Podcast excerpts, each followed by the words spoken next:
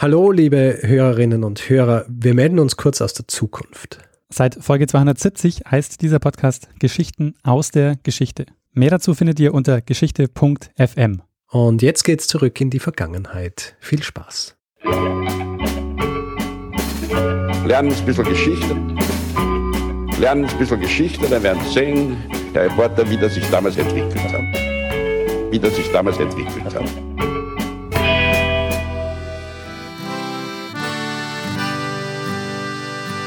Should old acquaintance be forgot and never brought to mind?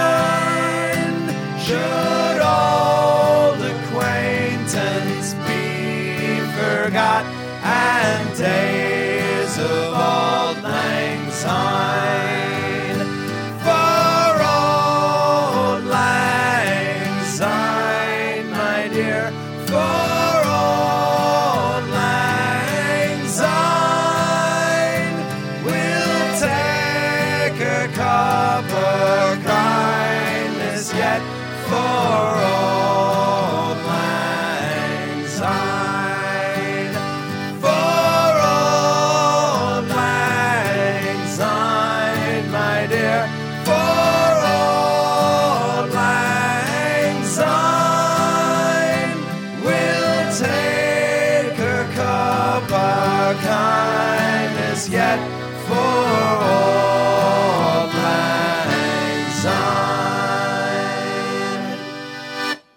Hallo und herzlich willkommen zu Zeitsprung Geschichten aus der Geschichte. Ich bin Daniel Und ich bin Richard. und Richard, ähm, was haben wir da jetzt gehört?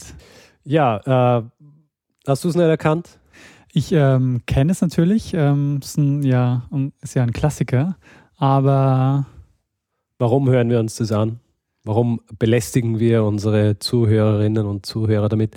weil es neue Jahr vor Natürlich. der Tür steht. Richtig, das neue Jahr steht vor der Tür und wenn man mm, auf der Suche ist nach einer Melodie, die so am ehesten assoziiert wird mit Neujahr, dann ist es natürlich Old Lang Syne oder Old Lang Syne, wie man es eigentlich aussprechen muss. Ja. Äh, hast du die schon mal gefragt, woher das überhaupt kommt und warum und wie? Warum das so ein komisches Ja. Englisch ist? komisches Englisch ist. Ja, ähm, ich kann ja genau erklären, warum das so ein komisches Englisch ist, weil es von einem Schotten.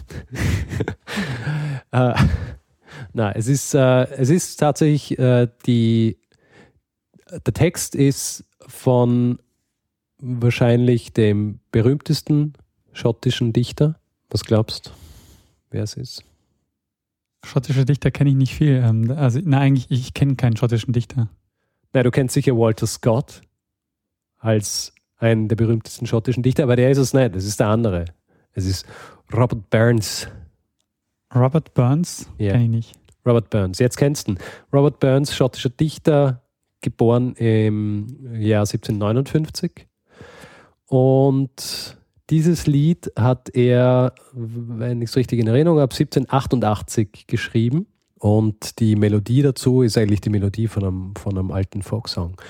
Und äh, also der Text, den er geschrieben hat, der, der ähm, ist ein bisschen ein anderer als der, den man heutzutage singt, aber er ist auf jeden Fall derjenige, der es ähm, der es verfasst hat und ihm haben wir eben zu verdanken, dass, dass wir das jetzt immer hören, wenn Neujahr ist, vor allem im, im englischsprachigen Raum. Worum geht es eigentlich in dem Song? Ähm, also eigentlich geht es darum, dass man sich erinnert an die Leute, die man gekannt hat und äh, ein Glas trinkt. Schon ein bisschen melancholischer Song. Ne? Ja, schon. Sehr. Es ist ja ein, ein Jahr, das zu Ende geht. Ein neues, das kommt. Man weiß nicht, was kommt. Und ähm, ja, Und das ist das schon die Geschichte, die du heute erzählen willst? Na, das ist eigentlich nur so das Special, weil wir ja kurz vorm Übergang zum nächsten Jahr 2016 stehen. Gut, dass du das sagst, weil wenn den Podcast in 200 Jahren jemand hört, würde sich wundern. Ja, so von, von, von welchem von welchem Silvester sprechen die? Hm. Ja. Da muss ich die Bücher konsultieren. Und wir machen es einfach, indem wir, indem wir sagen 2016. Also, für alle, die uns hören in 200 Jahren, zwei, 2016. Ja? Und ich werde äh, gleich wieder mal mit einer Frage an dich starten. Ja? Äh, Daniel, kennst du den Horror-Schriftsteller H.P. Lovecraft? Ähm, sagt mir was, ja. Hm. Kennst du ihn so gut, dass du auch Titel seiner Kurzgeschichten kennst? Ähm, nee, so gut kenne ich ihn nicht. Ich äh, habe nur öfter schon seinen Namen gehört. Gut, dann äh, erkläre dir jetzt, was meine Überleitung ist. Das ist nämlich ziemlich cool. Aber das ist immer schlecht, wenn man die Überleitung erst erklären muss. Ja, ja, schon. Ist wie wenn man einen Witz erklärt. Genau. Aber das macht man dann meistens, wenn die Überleitung scheiße ist. Dann sagt man so, hey, erklär jetzt die super Überleitung, um darüber hinwegzutäuschen, dass die Überleitung ein totaler Schmarrn ist. Wenn man das dann noch thematisiert in einem Metatalk. Dann ist es darüber, echt richtig schlecht und dann pff, ist eigentlich Zeit, dass dieses Jahr endet und wir mit neuem Elan im Jahr 2016 starten. Aber na, ähm, es ist echt, äh, okay, die Überleitung ist okay. Ja? Also, die Überleitung ist folgende. H.P. Lovecraft ja, hat eine Kurzgeschichte geschrieben. Die Kurz Kurzgeschichte hieß äh, Dunwich Horror. Dunwich ist äh, ein kleines Dorf in den USA und äh, so ein kleines verlassenes Dorf und in diesem Dorf, äh, also in dieser Geschichte kommt dann ein Monster vor. Ja. Und in meiner Geschichte geht es auch um ein Dorf namens Dunwich und äh, auch dort hat sich ein äh, Horror abgespielt, nur ging es nicht um ein Monster, sondern es ging, ging um was sehr, sehr Natürliches und zwar um die Naturgewalten, ja, die diesen Horror ausgelöst haben. Du denkst dir jetzt, hm, wieso erzählt er das? Äh, So, was hat das mit der Geschichte zu tun? Ja, was ein. Erdbeben Hm, oder was? ganz. Wir machen einen Zeitsprung ins 14. Jahrhundert. Ja, 14. Jahrhundert in England, viele kleine Königreiche, also nicht viele, aber einige. Und äh, größte Stadt damals, London. London. War aber nicht die einzig große Stadt. Es gab im 14. Jahrhundert eine Stadt, die hatte ungefähr ähm, ein Sechstel der Einwohner Londons, ähm, also so ungefähr 5000. Die Stadt war unter anderem Sitz des Bischofs von East Anglia, also diesem, äh, diesem äh, Königreich, und war eben bis ähm, East Anglia eingegliedert worden ist ins Gesamtreich, war, ähm, war das quasi die Hauptstadt von East Anglia. Und diese Stadt war ein riesiger Seehafen oder ein großer Seehafen zumindest, was auch der Grund war, dass sie so gediehen ist. Also Handel, Handel äh, war, war vorbildlich, die Einwohner waren reich.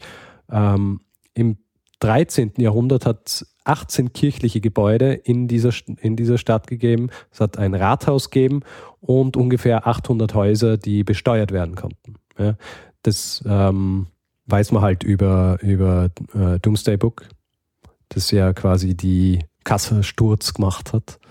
Also das Doomsday Book, vielleicht kannst du da noch Doomsday kurz was ähm, Äh, sagen. Doomsday Book ist äh, in Auftrag gegeben worden von William the Conqueror, als er eben nach, äh, nach England gekommen ist äh, und äh, quasi die Macht übernommen hat. Und äh, im Grund äh, wollte er einfach wissen, wie steht ums Land und wen kann man besteuern und wie viel Geld kommt rein. Und dann ist quasi das Doomsday Book erstellt worden und dieses Doomsday Book hat eben einfach sehr genau aufgezeichnet, wer wie viele Steuern zahlt, unter anderem. Das heißt, die Stadt gibt es nicht mehr. Die kenne ich quasi gar nicht. Naja, es gibt ein Dorf ja, an diesem Ort, wo diese Stadt war. Und dieses Dorf heißt Danisch. Und dieses Dorf hat aber heutzutage ungefähr 120 Einwohner. Ähm, wo liegt denn diese Stadt geografisch? Äh, Geografisch liegt Dunwich äh, an, der, an der Ostküste Englands. Also du kannst dir das so vorstellen, wenn du, wenn du von diesem Dorf ziemlich genau Luftlinie rübergehen würdest, würdest ähm, nach einiger Zeit fliegen, der Luftlinie entlang in Amsterdam landen. Ah, okay. Also, Also, so auf der Höhe von Amsterdam. und dann doch auch relativ weit oben. Ja. Jedenfalls, diese Stadt ja, ähm, war im 14. Jahrhundert ähm, wirklich eine, eine relativ große Stadt und, ähm, und, und reich. Und jetzt ist die Frage, wieso ähm, hat dieses, diese Stadt, wieso ist diese Stadt heutzutage nur noch ein Dorf, das 120 Einwohner zählt? Weil der Hafen pleite gegangen ist. Gute Theorie, aber äh, du erinnerst dich, dass ich am Anfang was von einem Horror gesagt habe. Und einem von einer nat- Naturkatastrophe. einem natürlichen Horror. Ah, dann weiß ich es aber. Dann gab es eine große Flut. Richtig. Und es gab nicht nur eine große Flut, es gab über die folgenden Jahrhunderte etliche Fluten, die Stück für Stück diese Stadt einfach dezimiert haben. Also die erste wirklich äh, große Flut war im Jahr 1328 und dann im Jahr 1347. Das waren zwei, wo ein riesiger Teil dieser Stadt einfach ins Meer gespült worden ist. Ja. Das war so dieser Punkt, wo im Grunde der Hafen zerstört worden ist und der Hafen, das Lustige ist ja, oder lustig, das Absurde, das Ironische dran ist eigentlich, dass der Hafen eben so erfolgreich war, weil es ähm, also weil es wirklich so in dem Gebiet war, in dem es war, ja, also so äh, Wasser, ja. Und ähm, das ist schon mal spektakulär. Das ist sehr spektakulär und eigentlich eben recht gut befestigt und so weiter. Aber das Problem ist halt, dass der Grund, auf dem diese Gebäude gestanden sind und so weiter, der ist halt, lässt sich, äh, ist einfach äh, nicht, sehr, nicht sehr fest gewesen und ist relativ schnell von, von äh, also unterspült worden und dann ins, in, ins Meer gespült worden. Und das ist halt dann nach diesen zwei Fluten ist es dann halt einfach so weitergegangen. Also es gibt äh, mehrere so, ähm, so Belegte aus dem Jahr 1560, äh, 1570, dann 1602 und in, diesem Zeitraum sind auch so all diese Gebäude wie, also diese, diese kirchlichen Gebäude und so weiter, von denen, ähm, von denen man spricht äh, oder von denen ich vorher gesprochen habe, die, ähm, die sind auch alle äh, ins, ins, ins Meer gespült worden. Es gibt heutzutage in dieser Stadt gibt's noch, äh, gibt's noch eine Kirche bzw. eine Kapelle, die, ähm, die so den, von den quasi den Ruinen eines Franzisk äh, Franziskanerklosters stammt, äh, das im 13. Jahrhundert gebaut worden ist. Und ähm, diese Ruinen existieren jetzt noch und zwar deshalb, weil sie damals, weil sie gedacht haben, sie sind wahnsinnig vorsichtig, haben sie dieses Kloster außerhalb der Stadtgrenze gebaut, ja? ähm, quasi ins Landinnere. Heutzutage ist, steht die Mauer dieses, dieser Kapelle steht schon so am Abhang und ähm, 1919 ist, ähm, ist schon ein Teil dieses, dieser Kirche ins, ins Meer gespült worden oder kollabiert worden, weil einfach der, der, der Boden nicht mehr da war. Und ähm, ja, aus der großartigen, äh, erfolgreichen Stadt im 14. Jahrhundert, die eigentlich äh, nicht wirklich Konkurrenz, aber trotzdem als äh, Konkurrenz zu London, aber trotzdem eine, ähm, aus der wirklich was werden hat können, die ist ähm, nach und nach Opfer, Opfer der Fluten geworden. Und ähm, es gibt jetzt dort auch so ein, so ein Museum, das Dunwich Museum, wo man sich diese Geschichte der Geschichte dieser Stadt, die einmal eine Stadt war und mittlerweile halt nur noch ein Dorf anschauen kann. Und wie immer bei solchen Sachen gibt es natürlich, und dann sind wir jetzt schon ein bisschen wieder beim Übernatürlichen, Mythen, die sich drumherum ranken. Und äh, es gibt so diese, diesen Mythos, dass äh, bei bestimmten Gezeiten kann man aus dem Wasser noch die Kirchenglocken hören, dieser Kirchen, die ins Meer gespült worden sind. Verstehe. Es sind wahrscheinlich bei diesen Katastrophen auch einige Leute gestorben, nehme ich an. Ähm, ja, ist wenig belegt, aber ähm, ich glaube, es, ist, es war wahrscheinlich nicht so schlimm, weil die, ähm, also diese Stürme und so weiter, die, das hat man ja gesehen, dass das passiert und sie haben ja gewusst, wo sie leben ja, und wie, wie schnell das gehen kann. Das heißt, ich glaube, so, eine, so eine menschliche Katastrophe war das gar nicht, also was jetzt Menschenleben angeht, sondern in erster Linie halt eine ökonomische für, für, für die Stadt. Ja. Und man kann davon ausgehen, dass es halt auch ökonomisch relativ schlecht war für, für das Land an sich, weil eben im 14. Jahrhundert noch 800 Häuser, die besteuert werden haben können und dann äh, relativ schnell, ähm, ich glaube nach der ähm, nach den ersten Fluten 1328 und 1347 waren dann von diesen 800 nur noch so 300 oder so über. Ja. Also da ist äh, dann dem Exchequer, den wir ja schon kennen, ja, ähm, einiges, ähm, einiges entgangen. Aber seltsam doch eigentlich, weil man kann ja erwarten von einer Stadt, die so nah am Wasser gebaut ist, dass die auch ein, oder die auch einen Hafen hat, dass da auch Wissen existiert, wie man die befestigt. Ich meine, es gibt ja viele Hafenstädte und ja. gerade auch in, in England. Naja, das Befestigen hilft halt nichts, wenn dir, also wenn das, auf dem du es befestigst, äh, so schlechter Boden ist, dass er einfach weggespült wird. Ja? Also das ist ja noch immer ein Problem äh, in, in England bei, bei äh, einfach Gebäuden, die an der Küste gebaut werden. Es gibt, ähm, es gibt genug ähm, genug Gegenden, wo du einfach nicht mehr nah an der Küste bauen darfst, weil selbst wenn du, keine Ahnung, äh, 30 Meter vom Cliff entfernt baust, ist halt in 15, 15 Jahren äh, das wieder so erodiert und abgetragen, dass halt dann das nächste äh, dein Haus ist, das ins Wasser fällt. Ja? Also ja. Äh, Großbritannien wird eigentlich über kurz oder lang abgetragen von den Gezeiten. Wie ist denn jetzt bei, das bei dieser Stadt? Also ist die noch so im, im kulturellen Gedächtnis in England vorhanden? Also weiß man von dieser ehemaligen Größe oder ist das einfach jetzt nur noch so eine Art ähm, Mythos, den es halt so gibt? Aber ich glaube, es ist eher was, was man, was man so ein bisschen kennt als Fun Fact, weniger. Also ja, man muss natürlich dazu sagen, es ist halt schon lang her, dass diese Stadt diese Größe gehabt hat, die sie hat. Das heißt, die äh, kulturelle und auch wirtschaftliche Bedeutung ist halt schon so lang her, dass äh, in der Zwischenzeit über die Jahrhunderte durch etliche andere Städte, die wahrscheinlich heutzutage auch nicht mehr die Städte sind, die sie damals waren, abgelöst worden ist. Ja. Ja, es hat wahrscheinlich auch ein bisschen damit zu tun, dass man wenig Material hat. Also man hat wahrscheinlich mit Ausgrabungen oder so kann man wahrscheinlich wenig mehr rausfinden, ja, weil alles ins Meer gespült aber wurde. Es, es gibt Anstrengungen, ähm, wo regelmäßige Tauchgänge gemacht werden und quasi ähm, archäologisch äh, versucht wird, mehr über die Stadt rauszufinden, wo schon einiges passiert ist.